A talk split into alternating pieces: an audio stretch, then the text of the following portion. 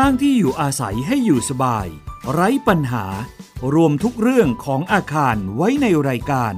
ครบเครื่องเรื่องบ้าน โดยชนาทิพย์ไพรพงศ์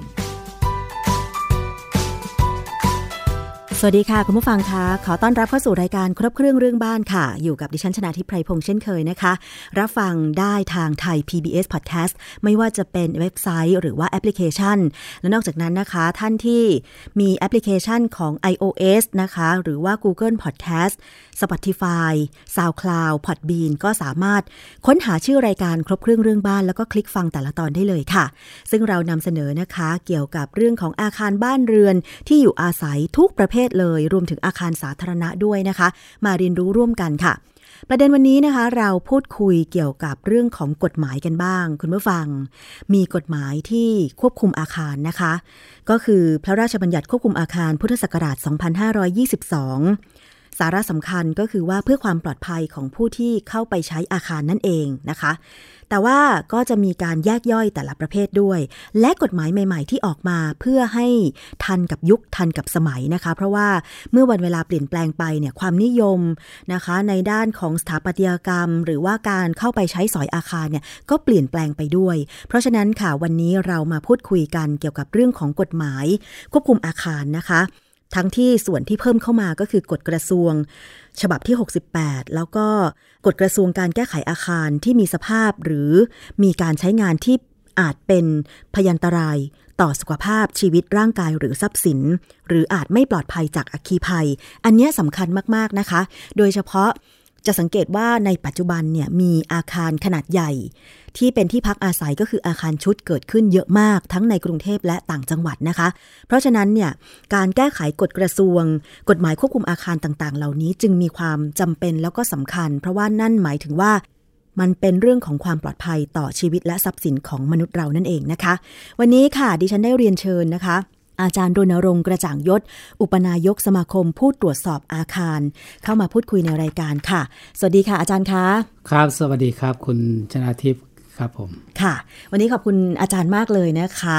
มาพูดคุยกันถึงในห้องส่งของรายการ ครบเครื่องเรื่องบ้านไทย PBS Podcast เลยนะคะ ครับผม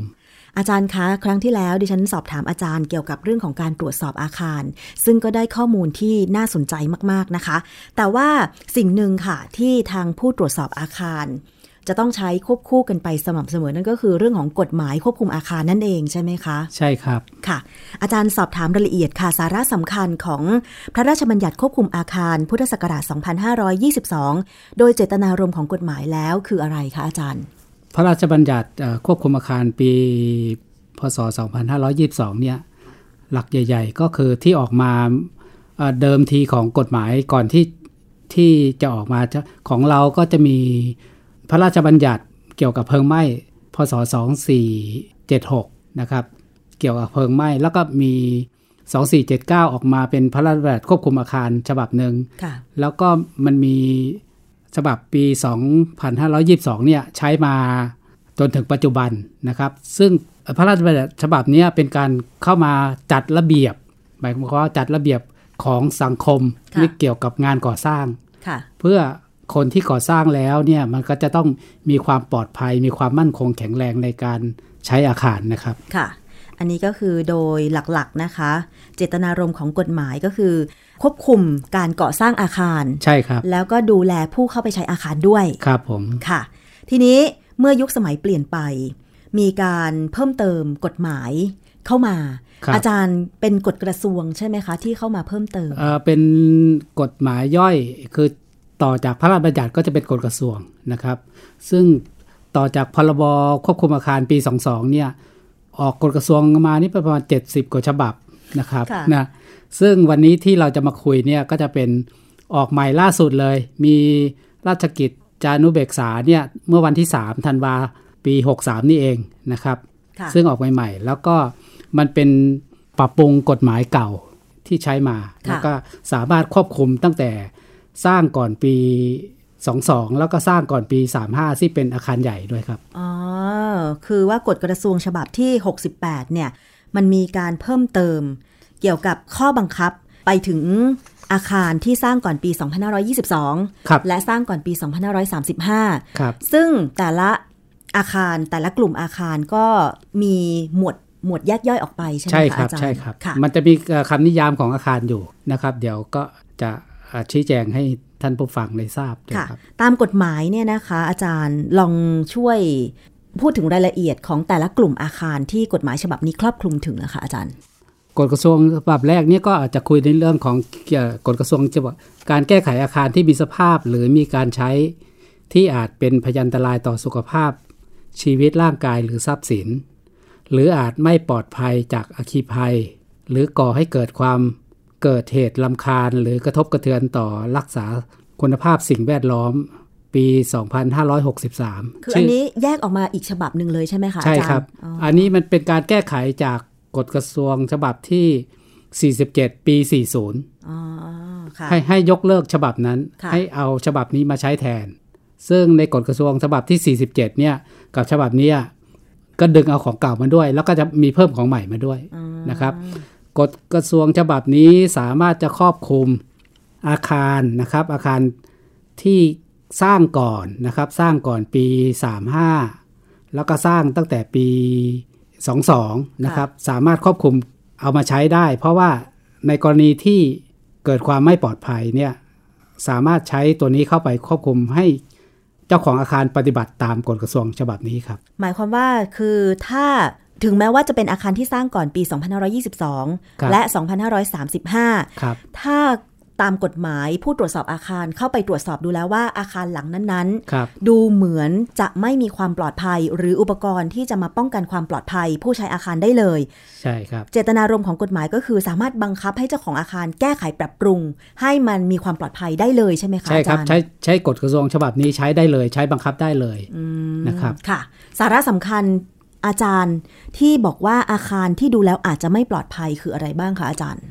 อาคารเนี่ยเดี๋ยวผมผมอ่าในกฎกระทรวงฉบับนี้ก็จะให้คำนิยาม อาจจะเดี๋ยวผมจะให้คำนิยามของอาคารด้วยท่านผู้ฟังที่อยู่ทางบ้านอาจจะได้ได้เข้าใจไปด้วยค่ะนะครับ อาคารในกฎกระทรวงฉบับนี้ก็จะเป็นอาคารใหญ่นะครับ อาคารขนาดใหญ่ อาคารขนาดใหญ่ก็คือหมายความว่าอาคารที่มีพื้นที่รวมกันทุกชั้น หรือชั้นใดชั้นหนึ่ง ในหลังเดียวกันเนี่ย2,000 ตารางเมตร หรือในกฎหมายส่วนมากก็จะมีหรือนะครับค่ะหรืออาคารที่มีความสูงตั้งแต่ 15 เมตรขึ้นไปค่ะพื้นที่รวมกันทุกชั้น หรือชั้นใดชั้นหนึ่ง ในหลังเดียวกันเนี่ยเกิน 1,000 ตารางเมตร แต่ไม่เกิน 2,000 ตารางเมตร อันนี้แยกเป็น 2 อย่างนะครับค่ะเราฟังดีๆ เป็นอาคารที่มีใหญ่ในหลังเดียวกันนะครับ ใหญ่ 2,000 กับกับสูง 15 เมตรเนี่ยรวมกันเนี่ยไม่เกิน 2,000 ตารางเมตร แล้ววัดความสูง การวัดความสูงของอาคารเขาก็จะวัดจากพื้นดินจนถึงพื้นชั้นดาดฟ้า ในกรณีอาคารที่หลังเป็นอาคารเป็นหลังคาจั่วค่ะก็ใช้วัดความสูงจากถึงผนังสูงสุดของหลังคานะครับ การวัดความสูงของอาคารค่ะทีนี้มาคำจำกัดความของอาคารสาธารณะ ซึ่งอาคารสาธารณะเนี่ยมันกว้างมาก ๆนะครับ อาคารสาธารณะเนี่ยความหมายของว่า อาคารที่ไปใช้สอยประโยชน์ในการชุมนุมคน ได้โดยทั่วไปเพื่อเป็นกิจกรรมทางราชการนะครับ การเมืองการศึกษาการศาสนาการสังคม การนันทนาการหรือการพาณิชกรรม เช่น โรงมหรสพ หอประชุม โรงแรม โรงพยาบาลสถานศึกษา หอสมุด สนามกีฬากลางแจ้ง สนามกีฬาในร่ม ตลาดห้างสรรพสินค้าศูนย์สินค้าสถานบริการ ท่าอากาศยาน อุโมงค์สะพาน อาคารจอดรถ สถานีท่าจอดรถ โป๊ะจอดเรือสุสานค่ะสถาปนสถาน ศาสนสถานนะครับ เป็นอาคารสาธารณะสุสานก็เป็นอาคารสาธารณะนะครับาคือหมายความว่าสุสานที่อยู่ในวัดเนี่ยนะคะอ่าสุสานก็เป็นเป็นอ๋อไม่ใช่อันนั้นคือสถานที่ชาปนกิจ ใช่ใช่ไหมรัคะบแต่ว่าสุสานก็คือที่ฝังศพอะไรใช่ครับอ๋อมัค่ะนเป็นอาคารนะค่ะ เป็นทีนี้ก็ ความหมายของอาคารชุดก็คือ อาคารตามกฎหมายว่าด้วยอาคารชุด เช่น หอพักอาคารสำหรับใช้ที่พักอาศัย ตามกฎหมายด้วยการหอพัก ซึ่งหอพักนี่มันจะมีกฎหมายควบคุมหอพักอยู่เหมือนกันค่ะแต่ว่าคำคำจำกัดความก็เป็นอีกอีกอีกกฎหมายหนึ่งนะครับ อาคารอยู่อาศัยรวมนะครับ หมายความว่าอาคารหรือส่วนใดส่วนหนึ่ง ที่ใช้เป็นที่อยู่อาศัยหลายครอบครัว อาคารประเภทนี้หมายครับว่าเป็นอาคารใหญ่ๆอะสามชั้นสี่ชั้น ที่ Town เป็น home กงสีเป็นกงกงสีไงประเภทกงสีเป็นที่อปยู่ระเภททาวน์โฮมอะไรอย่างนี้หรือเปล่าคะอาจารย์หรือว่าบ้านเดี่ยวบ้าแต่นว่าบ้านแต่ที่อยู่หลายหลายหลายครอบครัวอ๋อนะครับเขาเรียกเป็นอาคารอาศัยอยู่อาศัยรวมค่ะนะครับ และอีกคำหนึ่งก็เป็นโรงงาน ความหมายของโรงงานนะครับ ความหมายว่าพระราชบัญญัติโรงงานปี 35เนี่ยกำหนดไว้ว่าอาคารที่มีแรงใช้แรงม้า เกี่ยวใช้ไฟฟ้าตั้งแต่ 5 แรงม้า หรือ 7 คนขึ้นไปเนี่ย เขาก็บอกว่าเป็นโรงงานละ แต่เมื่อปี 62นี่เองนะครับ พระราชบัญญัติโรงงานเนี่ยก็กำหนดให้คำนิยามใหม่นะครับ ให้คำนิยามว่าคำว่าโรงงานเนี่ยจะต้องมีการใช้พลังงานไฟฟ้าตั้งแต่ 50 แรงม้าขึ้นไปค่ะหรือแรงงานคน 50 คนขึ้นไปอ๋อค่ะนะครับเพราะฉะนั้น SME ที่มีพนักงาน 10 คนก็ไม่ถือว่าเป็นโรงงาน ต่อไปนี้ก็จะไม่ไม่ไม่เป็นละ ทีนี้ พออาคารพวกนี้ไม่เข้าข่ายเป็นโรงงานแล้ว ก็โอนโรงงานนี้ให้เจ้าพนักงานท้องถิ่นดูแลต่อไปครับค่ะ ก็คือว่าจะแบ่งแบ่งหน้าที่กันดูแล ใช่ครับใช่ไหมคะก็คือตั้งแต่การขออนุญาตก่อสร้างหรือเปล่าคะอาจารย์ครับหรือว่าการตรวจสอบอาคารการตรวจสอบด้ยด้วยครับอ๋อเพราะว่ากฎหมายพรบโรงงานฉบับใหม่เนี่ยเขาช่วยให้ SME ที่ที่มันทุนทรัพย์น้อยหรือว่าแรงงานไม่ถึงเนี่ยให้ให้ให้ให้ดำเนินกิจกรรมได้นะครับอืมค่ะ อันนี้ก็คือประเภทของอาคารที่ถูกระบุไว้ในพระราชบัญญัติควบคุมอาคารพุทธศักราช 2522ครับแล้วก็มีการแก้ไขเพิ่มเติมก็คือเป็นกฎกระทรวงเพิ่มเติมเข้ามาครับเอ่อในกฎกระทรวงฉบับนี้นะครับ ในข้อที่ 3กำหนดไว้ว่า ในกรณีอาคารที่ก่อสร้างนะครับ ดัดแปลงหรือเคลื่อนย้ายโดยได้รับอนุญาต ตามพรบควบคุมอาคารปี 22 มีสภาพที่มีการใช้อาจเป็นพยันตรายต่อสุขภาพชีวิตร่างกายทรัพย์สิน หรือไม่ปลอดภัยจากอัคคีภัยนะครับ หรือก่อให้เกิดเหตุลำคาญ หรือกระทบกระเทือนต่อ การรักษาคุณภาพสิ่งแวดล้อม ให้เจ้าพนักงานท้องถิ่น มีอำนาจสั่งเจ้าของ หรือผู้ครอบครอง อาคารเนี่ยดำเนินการแก้ไขไปตามกฎกระทรวงฉบับ ที่ออกตามมาตรา 8 มาตรา 8 ก็คือเป็นพรบปี 22 ก็คือเกี่ยวกับความมั่นคงแข็งแรงของอาคารและความปลอดภัยของอาคารค่ะนะครับ ท้องถิ่นที่ออกตามมาตรา 9 มาตรา 9 ก็คือเจ้าพนักงานท้องถิ่นมีหน้าที่ปฏิบัติ หรือมาตรา 10 มาตรา 10 หรือเจ้าพนักงานท้องถิ่นในบางท้องถิ่นอาจจะออกกฎระเบียบปฏิบัติได้ เพิ่มเติมเพิ่มเติมเฉได้พาะท้องถิ่นได้ใช่ไหมนะคะเป็นเป็นเป็นอำนาจกฎหมายของพรบปี 22เขาให้อืมให้อำนาจอยู่ค่ะนะครับ ที่ใช้บังคับอยู่ในวันวันนี้ที่ได้รับอนุญาตหรือใบแจ้งในในการก่อสร้างดัดแปลงหรือเคลื่อนย้ายอาคาร ให้แล้วเสร็จภายในระระยะเวลาที่กำหนด แต่ต้องไม่น้อยกว่า 30 วัน หมายความว่าถ้าอาคารหลังเนี้ยถ้ามันไม่มีความปลอดภัยเนี่ยเจ้าพนักงานท้องถิ่นสามารถที่จะสั่งให้แก้ไขภายใน 30 วันค่ะ คือการเข้าไปตรวจสอบก็ต้องดำเนินการโดย วิศวกรครับของหน่วยงานท้องถิ่น ใช่ครับ เมื่อดูแล้วว่าไม่ปลอดภัยสั่งให้แก้ไขครับเขาจะอะไรมีที่เข้าข่ายว่าไม่ปลอดภัยบ้างคะอาจารย์ตามกฎหมายฉบับนี้ เราจะดูอาจจะว่าอาจจะได้ข่าวว่าเป็นอาคารถล่มหรือเอียงซุด เราเคยได้ข่าวใช่ไหมอ๋อหอพักแห่งหนึ่งเออ ลักษณะแบบนั้นอะเจ้าพนักงานท้องถิ่นมีอำนาจเลยค่ะ มาตรา46ทวีเขาเรียกมาตรา46ทวีบังคับให้เจ้าของอาคาร ให้สามารถที่จะหยุดให้กรรมให้เข้าไปใช้ในอาคาร หรือเหตุมันแตกร้าวหรืออะไรเนี่ย อาจจะต้องมีการซ่อมแซมก็สามารถที่ออกคำสั่งให้ซ่อมแซมภายใน 30 วันค่ะนะครับ หรือถ้าซ่อมแซมแล้วไม่ทัน เจ้าพนักงานท้องถิ่นก็อาจจะขยายไปให้ได้อีกต่อไปอีกประมาณ 30 วันค่ะนะครับ คือกฎหมายฉบับนี้ประกาศในราชกิจจานุเบกษาเมื่อ 3 ธันวาคม 2563 ครับ มีผลย้อนหลังไหมคะอาจารย์ไม่มี ไม่มีก็คือย้อนหลังอาคารเก่านี่สามารถใช้ควบคุมได้เลย แต่ว่าเหตุที่มันเกิดไปแล้วก็คือไม่สามารถบังคับใช้ได้ใช่ไหมคะ เช่นใช่เหตุเกิดเมื่อตุลาคม 2563 อ๋อ มันมันเลยมาแล้วก็มันเลยก็คือมาแล้วจริง ๆ ก่อนหน้านี้เกิดก่อนเกิดเนี้เจ้าพนักงานท้องถิ่นก็ใช้กฎหมายฉบับก่อนนี้ได้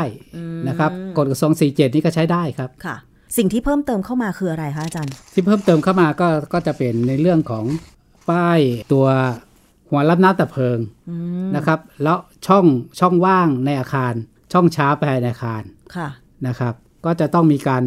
ปิดทั้งแนวดิ่งและแนวตั้ง คือแต่เดิมกฎหมายระบุไว้ว่ายังไงคะเกี่ยวกับเรื่องนี้หัวรับน้ำดับเพลิงกับช่องว่างในอาคารเนี่ยค่ะอาจารย์ แต่เดิมกฎหมายเนี่ยไม่มี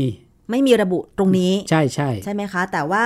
กฎกระทรวงการแก้ไขอาคารล่าสุดเนี่ยก็คือระบุตรงนี้ไปด้วยใช่ไหมคะอาจารย์ ใช่ค่ะ ระบุรายละเอียดว่ายังไงนะคะอาจารย์ขออีกครั้งหนึ่งค่ะ ตัวนี้ก็คืออมันอยู่ในหัวข้อทีสี่ 4 ของกฎกระทรวงฉบับ นี้ก็คือการจัดการอุดปิดล้อมช่องท่อ และช่องว่างระหว่างท่อที่ผ่านพื้น หรือผนังเพื่อป้องกัน ไม่ให้ควันและไฟลาลุกลาม และเพิ่มความสมบูรณ์ของส่วนกั้นแยกของพื้นและผนังทนไฟ ให้ใช้งานได้ตรงตามวัตถุประสงค์ โดยมีอันตรายไม่น้อยกว่า 1 ชั่วโมง อาจารย์ช่วยอธิบายหน่อยค่ะ ในแง่วิศวกรรมคืออะไรคะเอ่อเราจะสังเกตได้ในช่องชาร์ปอาคารทั่วๆไปเนี่ยเราจะมีช่องชาร์ปนี่คือช่องท่อ ที่ช่องรวมสายไฟ สายไฟท่อประปาอะไรอย่างเงี้ยค่ะนะครับอ่าเดิมทีบางอาคารหลาย ๆ อาคารก่อสร้างก็จะไม่มีการไม่มีการอุดไม่มีการปิด จากเกิดเหตุการณ์ไฟไหม้หลาย ๆ อาคารนะครับ ไฟก็จะไปตามช่องชาร์ป ไม่มีการอุดกั้นระหว่างช่องชาร์ปกับอาคารหรือว่าระหว่างชั้นข้างล่างกับข้างบน ใช่ระหว่างชั้นอ๋อระหว่างชั้นค่ะแล้วก็ระหว่างห้องต่อห้องค่ะนะครับทำให้มันกลายเป็นช่องยาวครับๆเป็นเหมือนแบบว่าท่อของไฟไฟก็จะลามไปในช่องชั้น แล้วก็ควันค่ะควันก็จะลามไปลอยปล่อยลอยขึ้นลอยสูงขึ้นไปที่สูงไปในช่องนั้นนะครับ จริงๆแล้ว การที่จะไม่ให้ไฟลามขึ้นสูงก็คือการปิดกั้นแต่ละชั้นปิดกั้นเช่น ระหว่างชั้น 2 กับชั้นใช่3ชั้นครับ3กับชั้นใช่ครับ4แต่เดิมกฎหมายไม่ระบุตรงนี้ ใช่ครับ แต่ว่าพอกฎหมายกฎกระทรวงฉบับใหม่ออกมา ระบุว่าต้องปิดระหว่างชั้นด้วย ต้องปิดระหว่างชั้นด้วย ถ้าครับอาคารไหนที่ยังไม่ปิดก็ต้องไปปรับปรุงปิดใช่ไหมคะอาจารย์ ต้องปรับปรุงนะกฎหมายฉบับนี้ก็ก็บังคับเลยอืมบังคับเลย บังคับเลย ค่ะ นะครับ เพราะฉะนั้นคืออาคารไหนก็ตามที่ เป็นอาคารขนาดใหญ่เช่นอาคารชุด แล้วไม่มีการปิดระหว่างชั้นในช่องชาร์ปก็ต้องไปปรับปรุงปิดใช่คให้รับเรียบร้อยนะครับ ในส่วนของกฎกระทรวงฉบับนี้ในเรื่องข้องอนะครับ หัวรับน้ำดับเพลิงที่ติดตั้งภายนอกอาคารนะครับ ต้องเป็นชนิดที่หัวสวมเร็วนะครับ เส้นผ่าศูนย์กลาง 2 นิ้วครึ่ง 65มิลลิเมตรที่สามารถรับน้ำจากรถดับเพลิง ที่มีข้อต่อสวมเร็วค่ะแบบมีเขี้ยวนะครับ เส้นผ่าศูนย์กลาง 65มิลลิเมตรเหมือนกันแล้วก็หรือ 2 นิ้วครึ่ง ที่หัวรับน้ำเพลิงต้องมีฝาปิดนะครับ ส่วนมากจะต้องมีฝาปิด มีโซ่คล้องแล้วครับ ปิดไว้อาคารเนี่ยในหัวรับน้ำดับเพลิงเนี่ย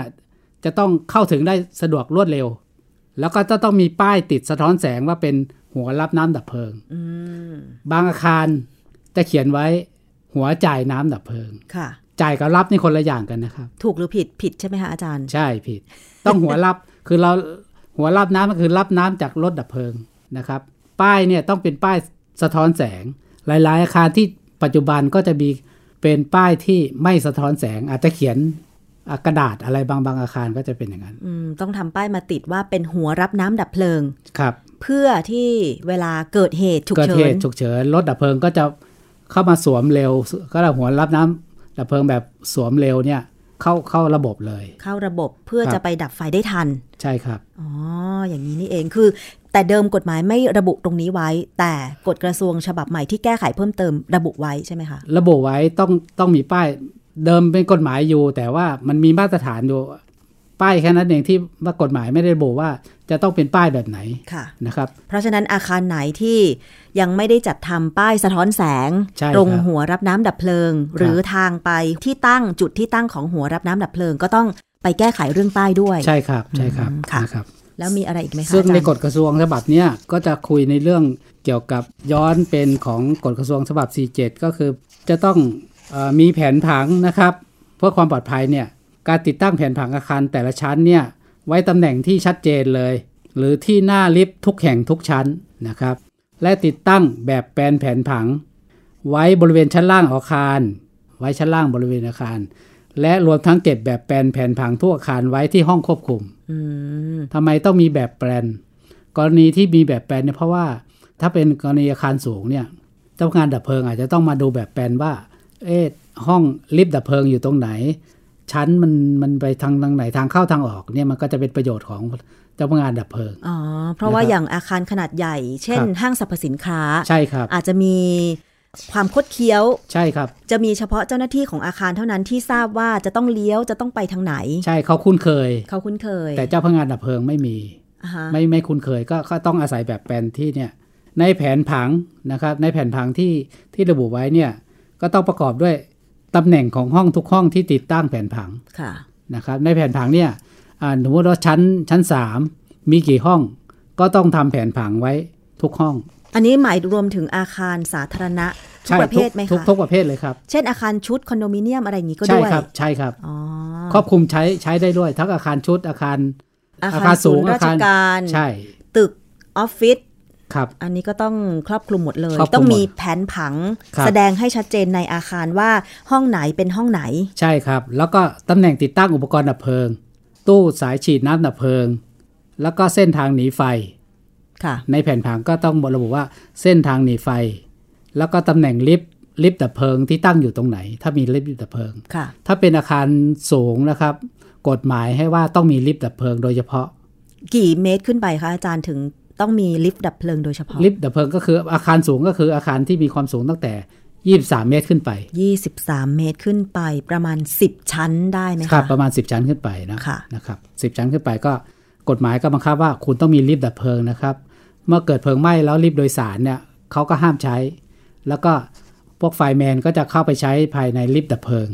นะเข้าไปหาตำแหน่งค่ะค้นไปค้น แล้วข้ออีกอีกข้อหนึ่งก็คือมี ติดตั้งระบบไฟส่องสว่างสำรองแสงสว่าง สามารถมองเห็นทางเดินขณะเพลิงไหม้ ก็คือไฟฉุกเฉินนั่นแหละ แล้วมีป้ายบอกชั้น ป้ายบอกชั้นนะครับ มีป้ายบอกชั้น ป้ายทางหนีไฟ ด้านในและด้านนอกของประตูค่ะทุกชั้น อักษรชัดเจนนะครับ อักษรชัดเจน โดยอักษรนี้ต้องมีขนาดไม่น้อยกว่า ไม่เล็กกว่า 10 เซนค่ะ อันนี้คือแต่เดิมกฎหมายก็ระบุไว้อยู่แล้วใช่ไหมอาจารย์ไว้อยู่แล้วครับค่ะ แล้วก็ถังดับเพลิงนะครับถังดับเพลิง ในกรณีที่ว่าเป็นอาคาร 4 ชั้น 3 ชั้น 4 4 ชั้นขึ้นไปเนี่ยภายในพื้นที่ 1,000 ตารางเมตรเนี่ยต้องมีถังดับเพลิง 1 เครื่อง หรืออาคาร